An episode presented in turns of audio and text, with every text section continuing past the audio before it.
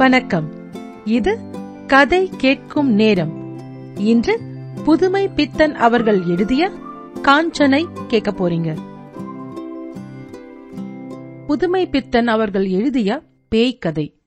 ஒரு எழுத்தாளன் அவன் மனைவி மூன்று மாத கர்ப்பிணி. பிச்சைக்காரி ரூபத்துல ஒரு பேய் வந்தா? இது அனுபவமா பிரம்மையா இல்ல கனவா? கதைய கேளுங்க. முடிவ நீங்களே முடிவு செய்யுங்க. அன்றிரவு முழுவதும் எனக்கு தூக்கம் பிடிக்கவே இல்லை. காரணம் என்னவென்று சொல்ல முடியவில்லை. மனசுக்கு கஷ்டமும் இல்லை. அளவுக்கு மிஞ்சிய இன்பமும் இல்லை. இந்த மாதிரி தூக்கம் பிடிக்காமல் இருக்க எல்லோரையும் போலத்தான் நானும்.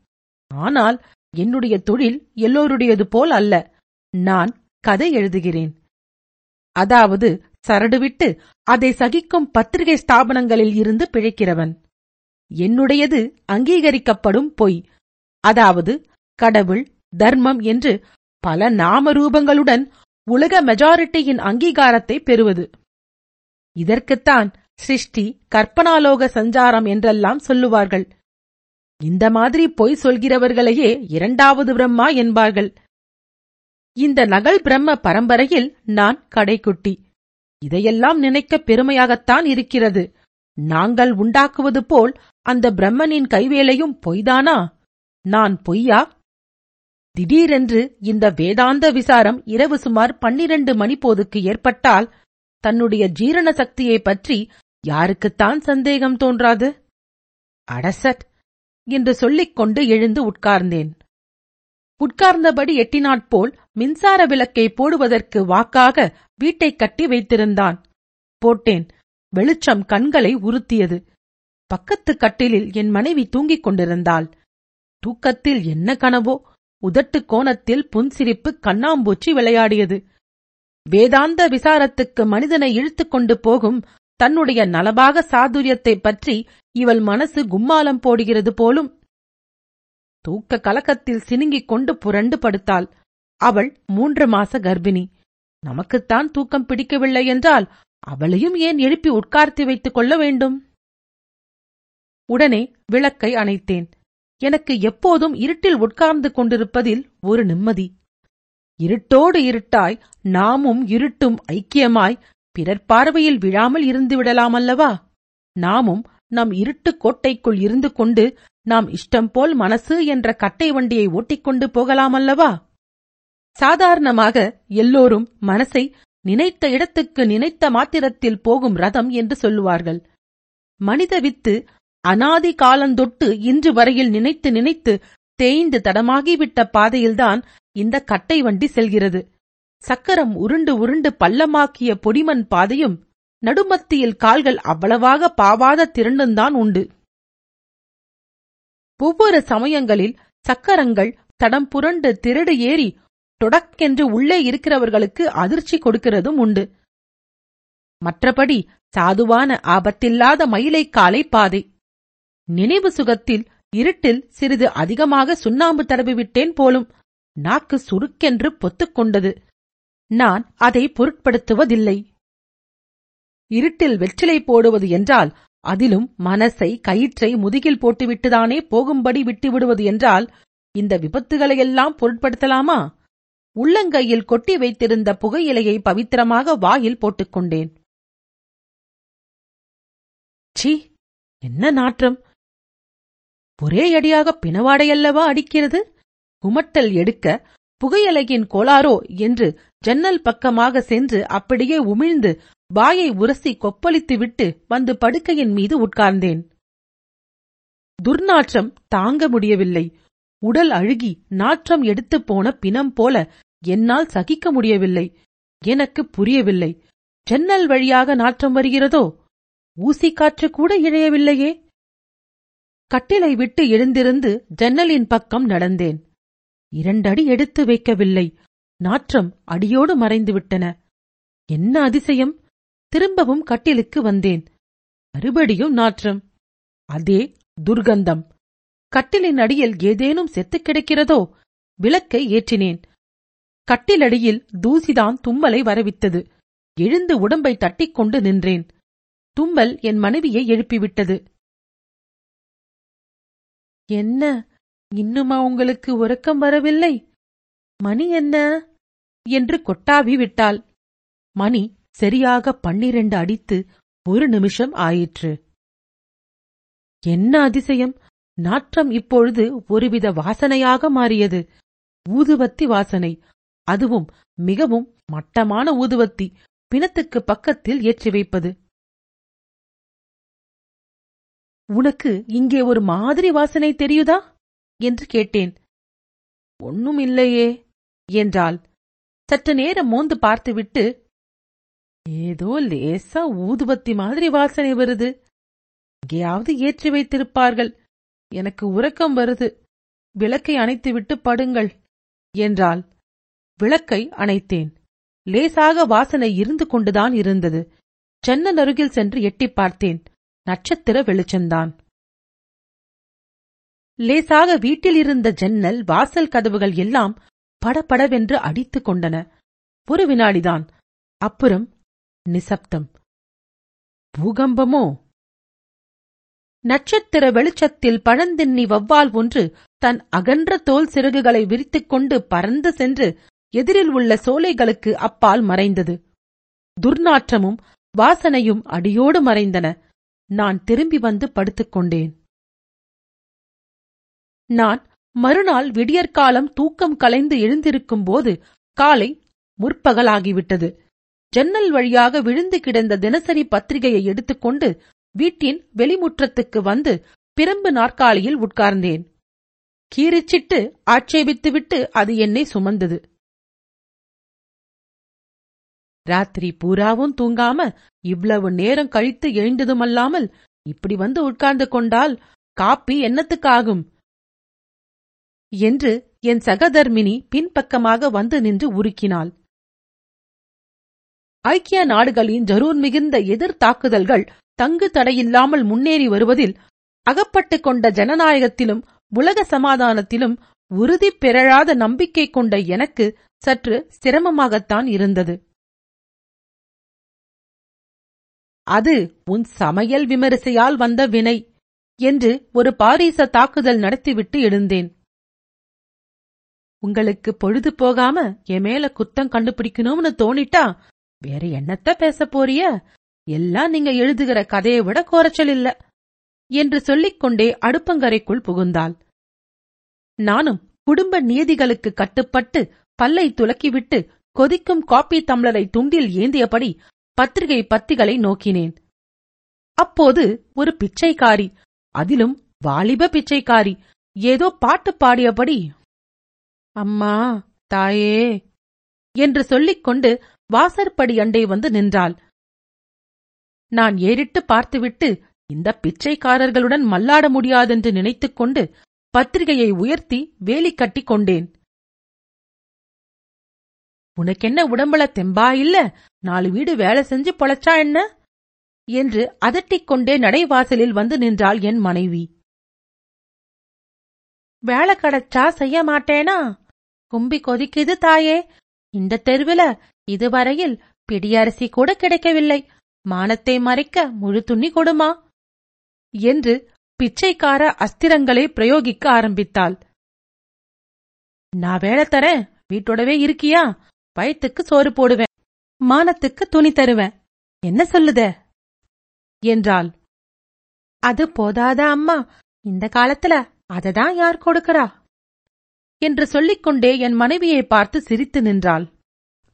என்ன நான் இவள வீட்டோட ரெண்டு நாள் வச்சு எப்படி இருக்கான்னு பாக்கட்டுமா எனக்கொன்னும் அடிக்கடி இலைப்பிழைப்பா வருதே என்றாள் என் மனைவி.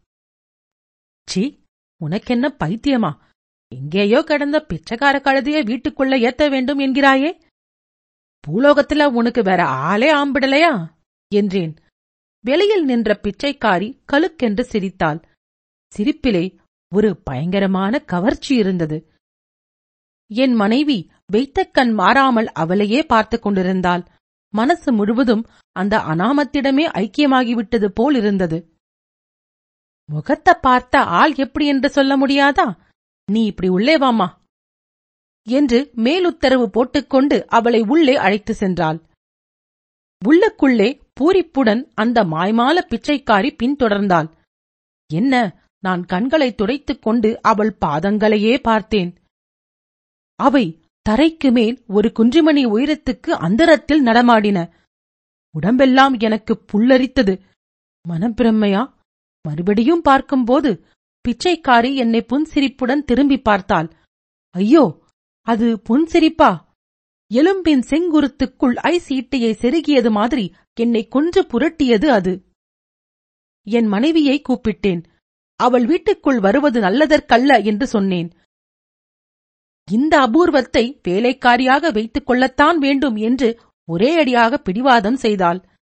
மசக்கை விபரீதங்களுக்கு ஓர் எல்லையில்லையா என்னமோ படு ஆபத்து என்றுதான் என் மனசு படக்கு படக்கு என்று அடித்துக் கொண்டது. மறுபடியும் எட்டி அவள் பாதங்களை பார்த்தேன். எல்லோரையும் போல் அவள் கால்களும் தரையில்தான் பாவி நடமாடின. இது என்ன மாய பிரம்மை? தெனாலிராமன் கருப்பு நாயை வெள்ளை நாயாக்க முடியாது என்பதை நிரூபித்தான். ஆனால் என் மனைவி பிச்சைக்காரிகளையும் நம்மை போன்ற மனிதர்களாக்க முடியும் என்பதை நிரூபித்தாள். குளித்து முழுகி பழசானாலும் சுத்தமான ஆடையை உடுத்துக்கொண்டால் யாரானாலும் அருகில் உட்கார வைத்து பேசிக் கொண்டிருக்க முடியும் என்பது தெரிந்தது. வந்திருந்த பிச்சைக்காரி சிரிப்பு மூட்டும்படி பேசுவதில் கெட்டிக்காரி போலும் அடிக்கடி கலுக் கலுக்கென்று சப்தம் கேட்டது. என் மனைவிக்கு அவள் விழுந்து விழுந்து பணிவிடை செய்வதைக் கண்டு நானே பிரமித்து விட்டேன். என்னையே கேலி செய்து கொள்ளும்படியாக இருந்தது. சற்று முன் எனக்கு தோன்றிய பயம். சாயந்தரம் இருக்கும். கருக்கள் நேரம். என் மனைவியும் அந்த வேலைக்காரியும் உட்கார்ந்து சிரித்து பேசியபடி கதை சொல்லிக் கொண்டிருந்தார்கள். நான் முன்கூடத்தில் விளக்கேற்றிவிட்டு ஒரு புஸ்தகத்தை வியாஜமாகக் கொண்டு அவளை கவனித்த வண்ணம் இருந்தேன். நான் இருந்த ஆளுக்கும் அவர்கள் இருந்த இடத்துக்கும் இடையில் நடுக்கட்டு ஒன்று உண்டு. அதிலே நான் ஒரு நிலை கண்ணாடியை தொங்கவிட்டு வைத்திருந்தேன். அவர்களுடைய பிம்பங்கள் அதிலே நன்றாக தெரிந்தன. நீ எங்கெல்லாமோ சுத்தி அலைஞ்சு வந்திருக்கேயே ஒரு கதை சொல்லு என்றாள் என் மனைவி. ஆமா நான் காசி அரித்வாரம் எல்லா இடத்துக்கும் போயிருக்கேன். அங்க காசியில ஒரு கதையை கேட்டேன். உனக்கு சொல்லட்டா? என்றாள். சொல்லேன் என்ன கதை? என்று கேட்டாள் என் மனைவி. அஞ்சினு ஒரு வருஷமாச்சான் காசியிலே ஒரு ராசாவுக்கு ஒத்தக்கு ஒரு மக இருந்தா. பூலோகத்துல அவளை போல அழகு தேடி பிடிச்சாலும் கிடக்காதாம். அவள ராசாவும் எல்லா படிப்பும் படிப்பிச்சாரு. அவளுக்கு குருவா வந்தவன் மகா பெரிய சூனியக்காரன். எந்திரம் தந்திரம் மந்திரம் எல்லாம் தெரியும். அவனுக்கு இவ மேல ஒரு கண்ணு. ஆனா இந்த பொண்ணுக்கு மந்திரி பவனை கட்டிக்கிடணும்னு ஆசை. இது அவனுக்கு தெரிஞ்சு போச்சு. யாருக்கு தெரிஞ்சு போச்சு? அந்த குருவுக்கு. என்ன அதிசயம்? அவள் சொல்லிக் கொண்டிருக்கும் கதையை கேட்டுக் கொண்டிருக்கிறேனா? அல்லது கையில் உள்ள புஸ்தகத்தை வாசித்துக் கொண்டிருக்கிறேனா? கையில் இருப்பது சரித்திர சாசனங்கள் என்ற இங்கிலீஷ் புஸ்தகம். அதிலே வாரணாசி மகாராஜன் மகளின் கதை என் கண்ணெதிரே. அச்செழுத்துக்களில் விரைத்து பார்த்துக் கொண்டிருந்தது. கையில் விரித்து வைத்த பக்கத்தில் கடைசி வாக்கியம். அந்த மந்திரவாதிக்கு அது தெரிந்துவிட்டது என்ற சொற்றொடரின் இங்கிலீஷ் மொழிபெயர்ப்பு. மூளை சுழன்றது நெற்றியில் வியர்வை எறும்பியது. எனக்கு என்ன பைத்தியம் பிடித்து விட்டதா பிடித்து பிடித்து வைத்திருந்த பக்கத்திலேயே கண்கள் செருகியிருந்தேன். எழுத்துக்கள் மங்க ஆரம்பித்தன. திடீரென்று ஒரு பேசிரிப்பு. வெடிப்படும் அதிர்ச்சியோடு என் மனசை அப்படியே கவ்வி உறிஞ்சியது. அதிர்ச்சியில் தலையை நிமிர்த்தினேன். எனது பார்வை நிலைக்கண்ணாடியில் விழுந்தது. அதனுள் ஒரு கோர உருவம் பல்லை திறந்து உன்மத்த வெறியில் சிரித்துக் கொண்டிருந்தது. எத்தனையோ மாதிரியான கோர உருவங்களைக் கனவிலும் சிற்பிகளின் செதுக்கி வைத்த கற்பனைகளிலும் பார்த்திருக்கிறேன். ஆனால் இந்த மாதிரி ஒரு கோரத்தை கண்டதே இல்லை. உருவமெல்லாம் பற்களிலும் கண்களிலும் தெரித்தது. முகத்தில் மட்டும் மோகலாகிரியை எழுப்பும் அற்புதமான அமைதி. கண்களிலே இரத்தப் பசி பற்களிலே சதையை பீய்த்துத் தின்னும் ஆவல். இந்த மங்கலான பிம்பத்துக்குப் பின்னால் அடுப்பு நெருப்பின் தீ நாக்குகள். வசமிழந்து அதையே பார்த்துக் கொண்டிருந்தேன். தோற்றம் கனத்தில் மறைந்தது. அடுத்த நிமிஷம் அந்த பிச்சைக்காரியின் முகமே தெரிந்தது. உன் பெயர் என்ன என்று கேட்க மறந்து போயிட்டுதே? என்று மனைவி கேட்பது என் செவிப்புலனுக்கு எட்டியது. காஞ்சனைன்னு தான் கூப்பிடுவாங்களே. கதையில வர காஞ்சனா மாதிரி. எப்படி கூப்பிட்டா என்ன? ஏதோ ஒரு பேரு என்றாள் பிச்சைக்காரி. என் மனைவியை தனியாக அங்கு விட்டிருக்க மனம் ஒப்பவில்லை. என்ன நேரக்கூடுமோ பயம் மனசை கவ்விக்கொண்டால் விடவெடுப்புக்கு வரம்பு உண்டா? நான் உள்ளே போனேன். இருவரும் குசாலாகவே பேசிக் கொண்டிருந்தனர். வலுக்கட்டாயத்தின் பேரில் சிரிப்பை வருவித்துக் கொண்டு நுழைந்த என்னை பொம்பளைக வேலை சேர இடத்துல என்ன உங்களுக்கா? என்ற பானம் எதிரேற்றது. காஞ்சனை என்று சொல்லிக் கொண்டவள் குனிந்து எதையோ நறுக்கிக் கொண்டிருந்தாள். விஷமம் தழும்பும் சிரிப்பு அவளது உதட்டின் கோணத்தில் துள்ளலாடியது. நான் வேறு ஒன்றும் சொல்ல முடியாமல் புஸ்தக வேலையின் மறைவில் நிற்கும் பாராக்காரன் ஆனேன் மனைவியோ கர்ப்பிணி அவள் மனசிலேயா பயத்தை குடியேற்றுவது? அவளை எப்படி காப்பாற்றுவது? சாப்பிட்டோம் தூங்க சென்றோம் நாங்கள் இருவரும் மாடியில் படுத்துக் கொண்டோம். காஞ்சனை என்பவள் கீழே முன்கூடத்தில் படுத்துக் கொண்டாள். நான் படுக்கையில் படுத்துதான் கிடந்தேன். இமை மூட முடியவில்லை. எப்படி முடியும்? எவ்வளவு நேரம் இப்படி கிடந்தேனோ? இன்று மறுபடியும் அந்த வாசனை வரப்போகிறதா? என்று மனம் படக் படக்கென்று எதிர்பார்த்தது. எங்கோ ஒரு கடிகாரம் பன்னிரண்டு மணி அடிக்கும் வேலையை ஆரம்பித்தது. பதினோராவது ரீங்காரம் ஓயவில்லை. எங்கோ கதவு கீறீச்சிட்டது திடீரென்று எனது கைமேல் கூறிய நகங்கள் விழுந்து பிராண்டிக் கொண்டு நழுவின. நான் உதிரியடித்துக் கொண்டு எழுந்தேன்.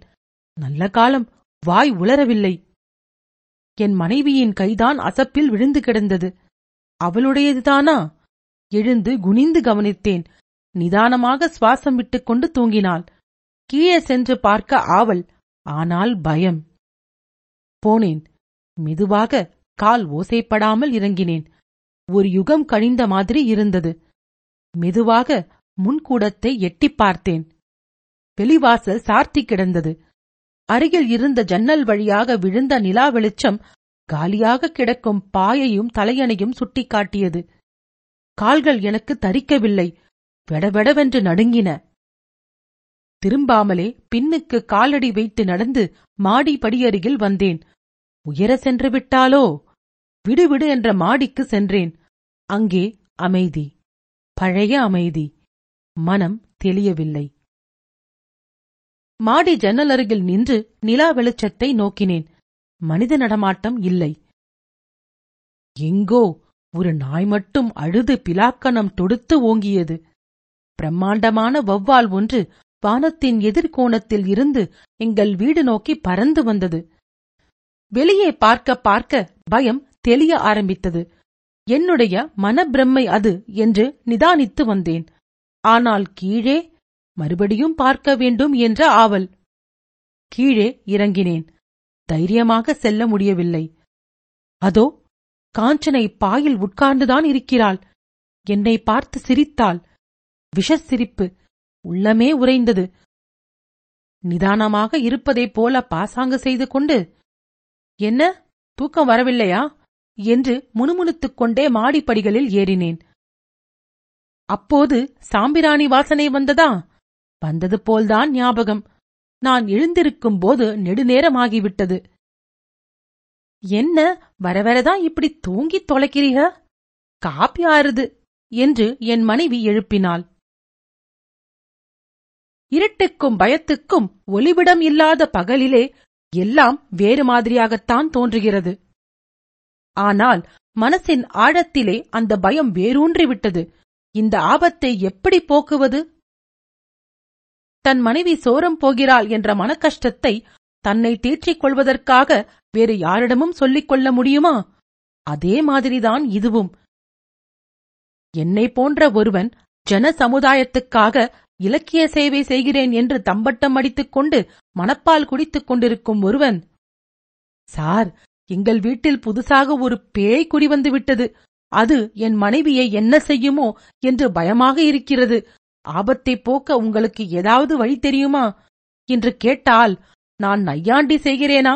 அல்லது எனக்கு பைத்தியம் பிடித்து விட்டதா என்றுதான் சந்தேகிப்பான். யாரிடம் இந்த விவகாரத்தை சொல்லி வழி தேடுவது? எத்தனை நாட்கள் நான் பாரா கொடுத்து கொண்டிருக்க முடியும்? இது எந்த விபரீதத்தில் கொண்டு போய் விடுமோ? சொல்லவும் முடியாமல் மெல்லவும் முடியாமல் திண்டாடிக் கொண்டிருந்தேன்.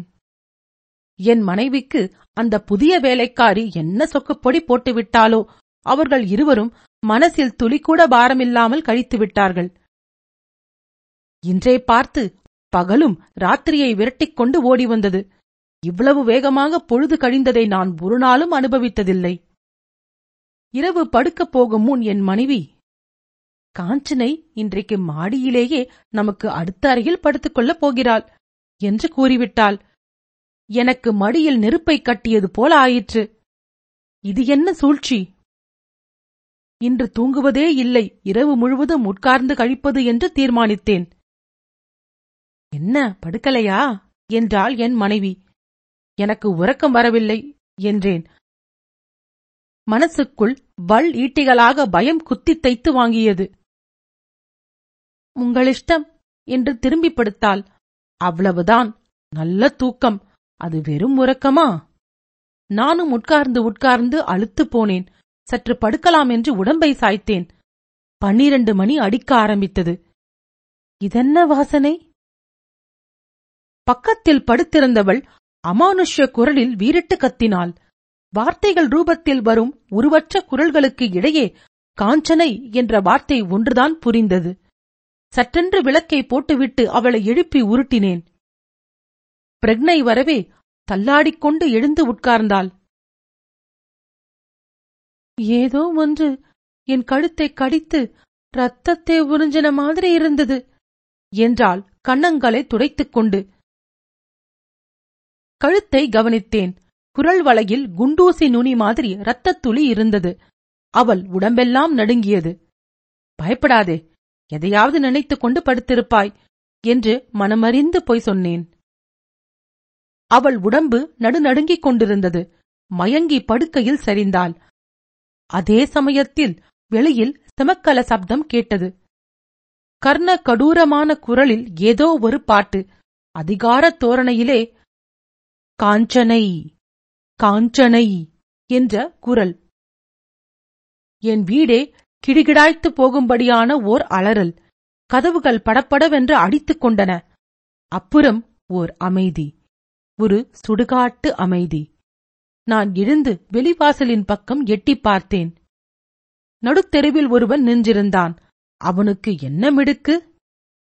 இங்கே வா என்று சமக்னை செய்தான். நான் செயலற்ற பாவை போல கீழே இறங்கி சென்றேன்.